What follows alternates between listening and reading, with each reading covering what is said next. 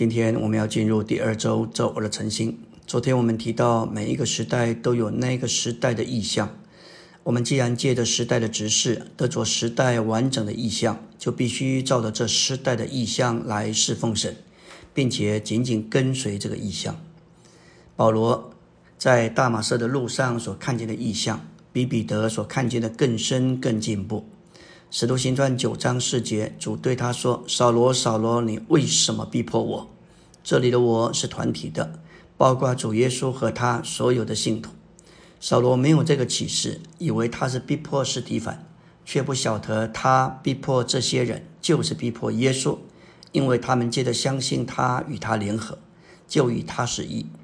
扫罗认为他是逼迫地上的人，绝没有想到他是摸着天上的人。这使他非常惊奇的是，有声音从天上对他说：“他就是他所逼迫的那一位，他的名字是耶稣。”对扫罗而言，这乃是全宇宙中独特的启示。借此，他开始看见主耶稣和他的信徒是一个伟大的人，就是那奇妙的我。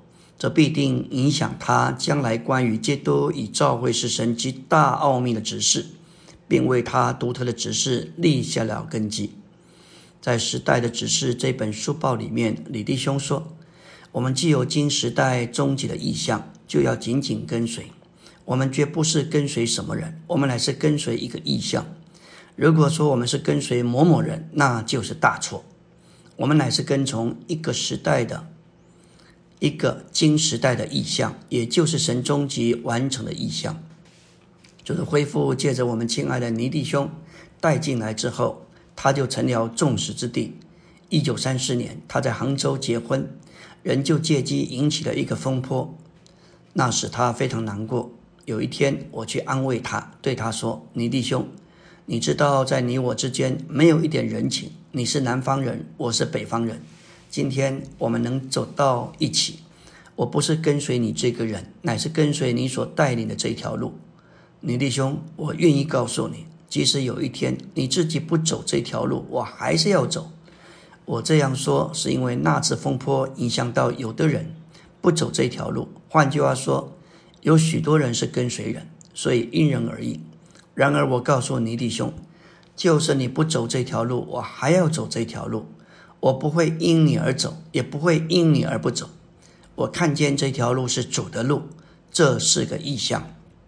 他语重心长的劝勉我们：“我蒙主怜悯，今天能在这里把这个意象带给你们。我乃是盼望你们跟随的，不是我这一个人，而是我蒙主怜悯所给你们看见的这个意象。我只告诉你们一个事实：是主怜悯我，启示给我看见这意象。所以我劝你们不要跟随我，哎，乃是要跟随我蒙主怜悯，承继尼利兄和历代主的仆人所留下。”传承给你们看见的这个意象，这是再是从亚当头一幕的意象，直到新耶路撒冷末了一幕的意象。许多年过去了，我亲眼看见，走到主的恢复里，停留一下又出去的，至终都没有结果，因为路只有一条。属灵的事是一元化的，一位神，一位主，一位灵，一个召会，一个身体，一个见证，一条路，一道水流。一个工作，如果你不走这条路，你将无路可走。没有异乡，名就放肆，因为无法同心合意。不错，有许多人爱主侍奉主，但各有各的见地，各有各的意向，因此无法同心合意。今天我们能够同心合意，是因为我们只有一个意向，只有一个看法。我们都在这一个构上时代，并沉寂一切的意向里。也就是神永远经纶的意象，在这意象中，只有一个眼光，只说一样的话，一心一口，同声同调，一同侍奉神。结果出来一个力量，这成为我们的士气，成为我们的冲击力，这就是我们的能力。当主的恢复在地上有了这个能力，自然就有繁茂的复活，显出美丽的光景。我们来到纲目的第二大点。主给他当前恢复的意象，乃是神永远经纶包罗万有的意象及其终极完成，也就是新耶路撒冷的意象。若你读神新约的经纶这一本书，就是论到新耶路撒冷重要的书。新耶路撒冷包括了神经纶的一切，一切的特点，所有的经历都在新耶路撒冷中可以看见。在台北故宫博物院里头有一幅《清明上河图》，这是一卷很长的图画，一点一点描绘中国文化中的生活。只看头不行，总得从头看到末了，这才对中国的文化的生活，或者说意象，才得得窥全貌。